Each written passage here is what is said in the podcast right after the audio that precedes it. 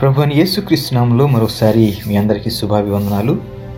ఈరోజు మరొక అంశం. ప్రభువా ఈరోజు నాకు విజయం సఫలతను ప్రసాదించు అనే అంశాన్ని మనం ధ్యానం చేసుకుందాం. విజయానికి సంబంధించి మార్కెట్లో ఎన్నో పుస్తకాలు చూస్తాం. అందులో విజయ రహస్యాలని చిట్కాలని లేకపోతే ఎంతోమంది విజేతల యొక్క కోట్స్ని మనం చూస్తాం. బహుశా దాని ప్రతికూల అర్థాల కారణంగానో మరేమో కొన్నిసార్లు సంఘాల్లో మనం విజయం అనే పదం గురించి కొంచెం జాగ్రత్త పడుతూ ఉంటాం. అయితే ఈ సఫలత విజయం అనేది బైబిల్లో చెడ్డ పదమేం కాదు అని మనం జ్ఞాపకం చేసుకోవాలి. ముఖ్యంగా ఈరోజు మనం ధ్యానం చేసే అంశంలో పాత నిబంధనలో కనీసం ఐదు సార్లు ఈ పదం తారసపడుతుంది. ప్రతిసారి కూడా మరి చాలా సానుకూలంగానే ఉంటుందని మనం జ్ఞాపకం చేసుకోవాలి. సో విజయం అనేది ప్రభువు నుండి వచ్చే ఆశీర్వాదం. విజయం అనేది ఒక మంచి విషయం. అయితే ఏసయ్య పరిచర్య బైబిల్ సందేశం విజయాన్ని పునర్నిర్వచించాయని చెప్పాలి. సో ఈ అంశంలో మొదటిగా మరి కీర్తనకారుని గురించి మనం ఏం నేర్చుకుంటాం చూద్దాం. ఈరోజు ఎనిమిదవ కీర్తన మనం ధ్యానం చేస్తున్నాం. ఆయన సృష్టి యొక్క విజయానికి దేవుణ్ణి స్తుతించడం. చూడండి గమనించండి మన గెలాక్సీలో సూర్యుడిలా దాదాపు వేల కోట్ల నక్షత్రాలు ఉండవచ్చని ఒక అంచనా. వంద బిలియన్ల గెలాక్సీల్లో మనకు కనిపించే గెలాక్సీ ఒకటి.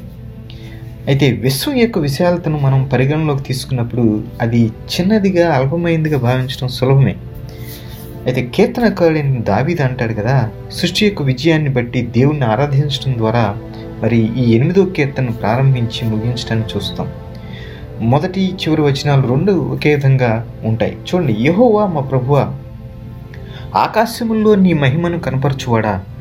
భూమి అందంతటా నీ నామము ఎంత ప్రభావము గలది? అంటాడు. రాత్రి వేళ ఆకాశంలోకి చూస్తూ బహుశా దావిది ఇలా అంటాడు.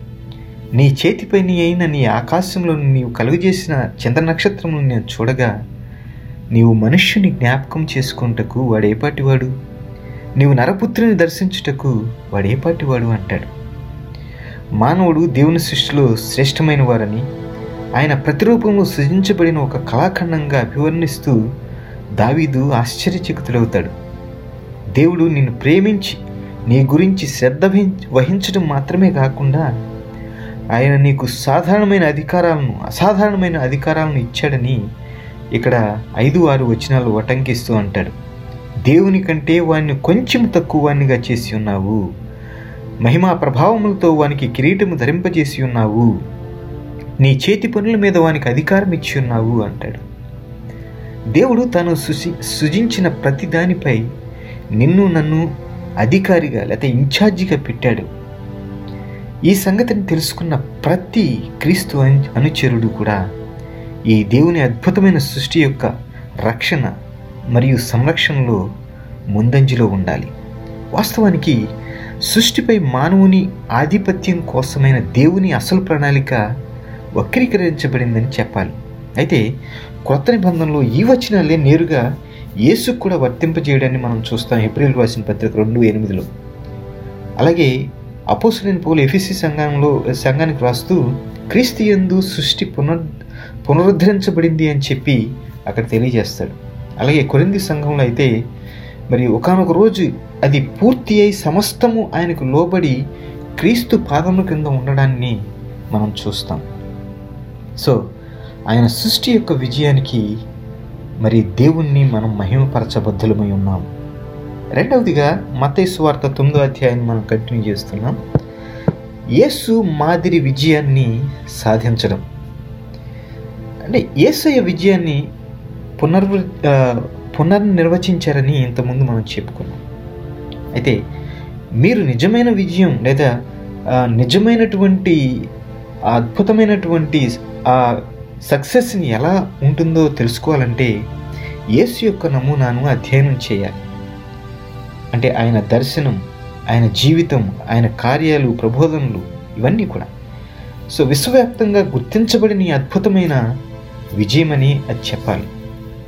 యేసు ఆరాధించబడ్డాడు ద్వేషించబడ్డాడు. విజయం అంటే జ జనాదరణ తప్పదని కాదు. కొందరు అతన్ని మెచ్చుకున్నారు.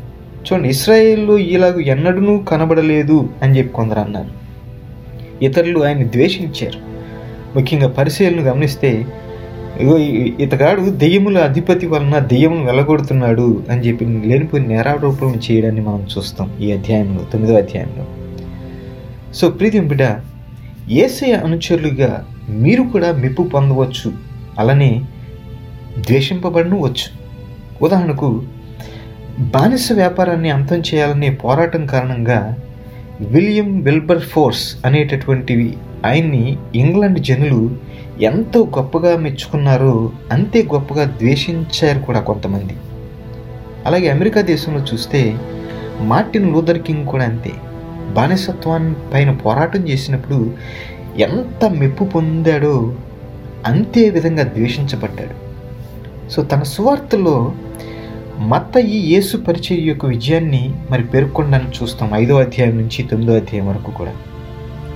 ఆయన మరి తొమ్మిదో అధ్యాయం ముగింపులో ఈ సారాంశాన్ని ఉటంకిస్తూ ఏమంటాడంటే యేసు వారి సమాజ మందిరంలో బోధించుచు రాజ్య సువార్త ప్రకటించుచు ప్రతి విధమైన రోగమును ప్రతి విధమైన వ్యాధిని స్వస్థపరచుచు సమస్త పట్టణముల ఎందును గ్రామముల ఎందును సంచారము చేసెను అని అంటాడు. తన మాటలు క్రియల ద్వారా యేసయ్య దేవుని రాజ్యానికి నాంది పలికాడని చెప్పాలి. దేవుని పాలన ఆయన సాన్నిధ్యం యొక్క వాస్తవికతను తన చుట్టూ ఉన్న వారి జీవితాల్లోకి ఆయన తీసుకొచ్చాడు. నీవు నేను అనుకరించవలసిన యేసు శైలి విజయం ఎలానే ఉంటుంది దేవుని బిళ్ళగా యేసు శైలి విజయాన్ని సాధించడానికి మీరు కూడా పన్నెండు మంది శిష్యుల వలె యేసును మాదిరి చేసుకోవాలి. ఆయన యొక్క దర్శనంలో పాలిభాగస్తులు కావాలి. ఏంటండి ఆయన దర్శనం అని ఒక ఒకసారి మనం ఆలోచన చేస్తే మరి అందులో మొదటిగా మనం చూస్తే అక్కర అనేది అత్యవసరంగా కనిపిస్తుంది. ద నీడ్ ఈజ్ అర్జెంట్ అనమాట ఇక్కడ ఈ అధ్యాయంలో ముప్పై ఆరు వచనంలో చూస్తాం. కాపరు లేని గొర్రెల వలె వారు విసికి నిస్సహాయులుగా ఉన్నారని యేసు చూశాడు. నేడు యేసుని ఎరుగని ఆత్మీయంగా పతనావస్థితిలో ఉన్న కోటాను కోట్ల మందిని మనం చూస్తున్నాం మన చుట్టూతా కూడా. అంతేకాకుండా అదనంగా కోట్ల మంది ఆకలితో అలమటిస్తూ ఉన్నారు నిరాశలై ఉన్నారు మరి నివారించగల వ్యాధులతో బాధపడుతున్నటువంటి వారు ఉన్నారు. కనీస విద్య కూడా లేకుండా ఉన్నటువంటి వారిని మన చుట్టూ మనం చూస్తూ ఉన్నాం. So the need is urgent రెండవదిగా ఇందులో మరి ప్రేమే ప్రేరణగా ముందుకు కొనసాగాలి. ఏసయ్య ముప్పై ఆరు వచనంలో చూస్తాం కనికరపడి అనే మాటను చూస్తాం. ఇది గ్రీకు భాషలో ప్రేమకు బలమైన పదం అన్నమాట. అంటే గట్స్కు వాడమన్న గ్రీ- గ్రీకు పదం నుండి ఉద్భవించబడింది. ఇది యేసు కోసం మాత్రమే ఉపయోగించబడిందని ఇక్కడ గుర్తించాలి. దీన్ని ప్రజల పట్ల ఆయనకున్న ప్రేమతో ఆయన గుండె బద్దలైందని అనువదించవచ్చు మరో మాటలో. సో లోకం ప్రాముఖ్యంగా ఎంచే వారి గురించి ఏసయ్య పెద్దగా పట్టించుకోవాలి ఆయన పరిచర్యలు. ఆయన రెండు విభిన్నమైన తరగతుల వారికి ఈ సందర్భంలో మరి సహాయం చేయడాన్ని చూస్తాం. అందులో ఒకరు అధికారి. పద్దెనిమిదవ వచనంలో చూస్తాం. రెండవదిగా సమాజ మందిరంలో అంటే సమాజాల్లో అసలు సమాజంలోనికి ప్రవేశించడం ప్రవేశించలేని అపవిత్రతో మరి అడుగు పెట్టలేనటువంటి పన్నెండు సంవత్సరాలుగా రక్తస్రావ వ్యాధితో బాధపడుతున్నటువంటి ఒక స్త్రీ. వీరిద్దరికీ కూడా యేసు మరి సహాయం చేసినట్లు వారిపై కనికరం చూపించినట్లుగా ఈ సందర్భంలో చూస్తాం. సో ప్రేమ ప్రేమే ప్రేరణగా మరి ముందుకు కొనసాగినప్పుడు యేసు యొక్క శైలి విజయాన్ని మనం సాధిస్తాం. అలాగే మూడవదిగా ఇందులో ప్రార్థనే ఆయుధంగా ముందుకు కొనసాగాలి. యేసు తన శిష్యులతో ఇలా అంటున్నాడు తన కోతకు పనివారిని పంపమని కోత యజమానుని వేడుకొనండి అని చెప్పి అడుగు అడగమంటున్నాడు. సో యేసుని అనుసరించి విస్తారమైన పంటను కోసుకునే మరింత మంది పనివారు లేపబడాలని మనం ప్రార్థించాలి. అలాగే నాలుగవదిగా మరి పని విస్తారంగా ఉందని మనం గుర్తించాలి. యేసు చెప్తూ ఉన్నారు కదా కోత విస్తారంగా ఉంది ముప్పై ఏడవ వచనంలో. దేవుని రాజ్యాన్ని ప్రకటన చేస్తూ దాని రుచిని చూపిస్తూ విజయం ఎలా ఉంటుందో యేసు మాదిరిని రూపొందించారు ఇక్కడ. మాదిరిని రూపొందించారు. ఇప్పుడు నిన్ను తనను అనుసరించమని తన మిషన్లో మరి భాగస్వామ్యం చేయడానికి దాని పరిధిని విస్తరింపచేయడానికి మిమ్మల్ని పిలుస్తూ ఉన్నాడు ఏసయ్య. మూడవదిగా చివరిదిగా పాత నిబంధన ఇరవై నాలుగో అధ్యాయాన్ని మనం ఈ రోజున చదవబోతున్నాం ధ్యానించబోతున్నాం. ఇందులో మార్గదర్శకత్వంలో సఫలత కోసం ప్రార్థించడం. చూడండి సఫలత కోసం ప్రార్థించడానికి అబ్రహాము సేవకుడు ఎలియాజులు ఇబ్బంది పడల. మనందరం అనుకరించదగిన ప్రార్థన అతగాడు ఇక్కడ చేయడానికి చూస్తాం. ఇరవై నాలుగో అధ్యాయము పన్నెండు వచ్చిన చూస్తే నేను వచ్చిన కార్యమును త్వరలో సఫలము చేయి అని ప్రార్థన చేస్తాడు. ఇది స్వార్థపూరితమైన ప్రార్థన కాదు గమనిస్తే. విజ్ఞాపన ప్రార్థన మరొకరిని ఆశీర్వదించమని. అంటే నా యజమానుడు అబ్రహాం మీద అనుగ్రహం చూపినాయనా అని చెప్పి ప్రార్థన చేస్తూ ఉన్నాడు. దేవుణ్ణి మార్గనిర్దేశం చేయాలని కోరుతూ ఉన్నాడు. ప్రియదేవుని బిడ్డ ఇది అద్భుతమైన మాదిరి అనమాట దేవుని మార్గనిర్దేశం యొక్క అత్యంత అద్భుతమైన కథల్లో మరి బైబిల్లో పొందుపరిచినటువంటి కథల్లో ఇది ఒకటి. ఈ స్టోరీలో ను- నుండి దేవుడు మనకు మార్గనిర్దేశం చేసే ఐదు మార్గాల్ని నేను చూపించి ముగిస్తాను. మొదటిగా లేఖనాన్ని ఆదేశించడం. అంటే సహజంగానే మనం గమనిస్తే అబ్రహాము వద్ద మన వద్ద ఉన్నటువంటి లేఖనాలు లేవు. కానీ అతను దేవుని ఆజ్ఞలను కలిగి ఉన్నాడు. అవి తరువాత లేఖనాల్లో భాగమయ్యాయనుకోండి అఫ్కోర్స్ దేవుడు తన ప్రజలకు విశ్వాసులను మాత్రమే వివాహం చేసుకోవాలని ఆజ్ఞాపించినట్లు చూస్తాం ఆయా సందర్భాల్లో. అబ్రహాము తన కుమారునికి కనానీయుల నుండి కాక తన సొంత ప్రజల నుండి భార్యను తేవాలని తన సేవకుడైనటువంటి ఎలియాజనుకు చెప్పినట్లు చూస్తాం మూడు నాలుగు వచ్చినాలు సో రెండవదిగా మరొక మార్గాన్ని చూసినట్లయితే బలవంతపరిచేటటువంటి ఆత్మ ఎందుకంటే మనకు సహాయకుడిగా ఉండేటటువంటి పరిశుద్ధాత్ముడు మనతో ఎల్లప్పుడూ కూడా మరి ఉండి తోడుగా ఉండి సహాయం చేసి నడిపించేవాడు. మనం ప్రార్థిస్తున్నప్పుడు పరిశుద్ధాత్మును పరిశుద్ధాత్ముడు మనల్ని నడిపిస్తాడని మనం జ్ఞాపకం చేసుకోవాలి. ఈ ప్యాసేజ్లో పరిశుద్ధాత్ముడు అనే పదాలు ఉపయోగించినప్పటికీ ఇక్కడ ఇందులో ఉన్నటువంటి వారు అన్ని క్యారెక్టర్స్ని మనం అబ్జర్వ్ చేస్తే ఇందులో ఉన్న క్యారెక్టర్స్ అన్నీ అబ్జర్వ్ చేస్తే దేవునిచే మార్గనిర్దేశం చేయబడే స్థితిలో ఉన్నవారని మనం గుర్తించుతాం. ఆయన స్వరాన్ని వింటూ ఆత్మచేత నడిపించబడిన వారిని స్పష్టంగా తెలుసు తెలి తెలియచేయబడుతుంది ఇక్కడ. అబ్రహాము సేవకుడు హృదయపూర్వకంగా ప్రార్థించడం.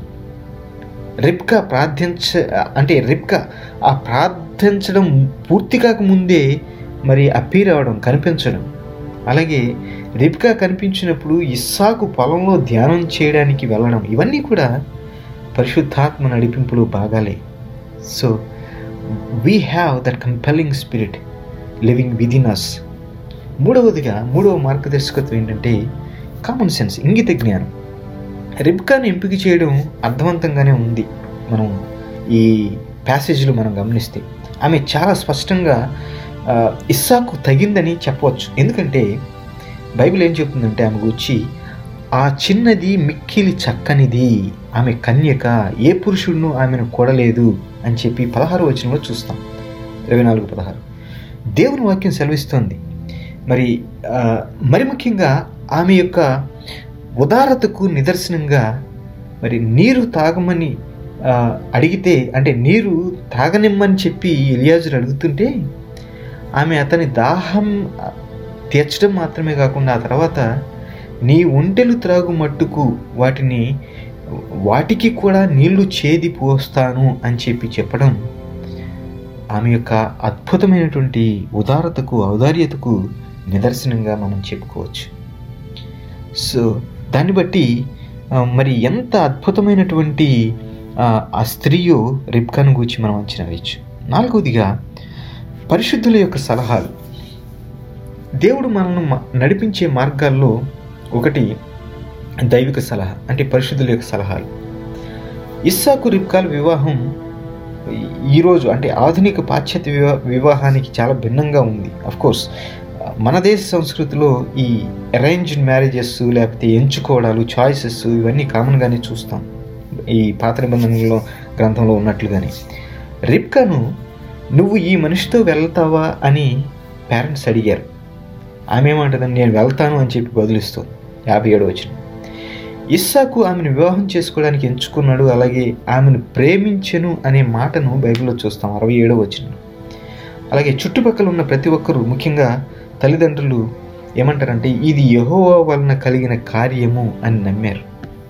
సో పరిశుద్ధుల యొక్క సలహాలు సంప్రదింపులు అనేవి మరి ఎంతో ప్రాముఖ్యమైనవి ఈ మార్గంలో. అలాగే ఐదవదిగా చివరిదిగా సందర్భానుసార సంకేతాలు దేవుడు ఆయా సందర్భాల్లో మనకి ఇస్తూ ఉంటాడు. దేవుడు సందర్భాన సంకేతాల ద్వారా మార్గనిర్దేశం చేసే ఈ బైబిల్ ప్యాసేజెస్లో ఇది ఒకటి అని మనం గుర్తుపెట్టుకోవచ్చు. ఎలియాజురు ఒక సూచన కోసం అడుగుతాడు దేవుణ్ణి. అలాగే అతను కోరినట్లుగానే దేవుడు అక్కడ ఇవ్వబడ్డాన్ని చూస్తాం. పన్నెండవ వచనం నుండి ఇరవై ఆరో వచనం వరకు. అయితే మేము చూచినట్లుగా ఈ సంకేతం యాదృచ్ఛికమే కాదు. ఇది రిబ్కా గుణగణాల కు ఒక పరీక్ష లాంటిదన్నమాట.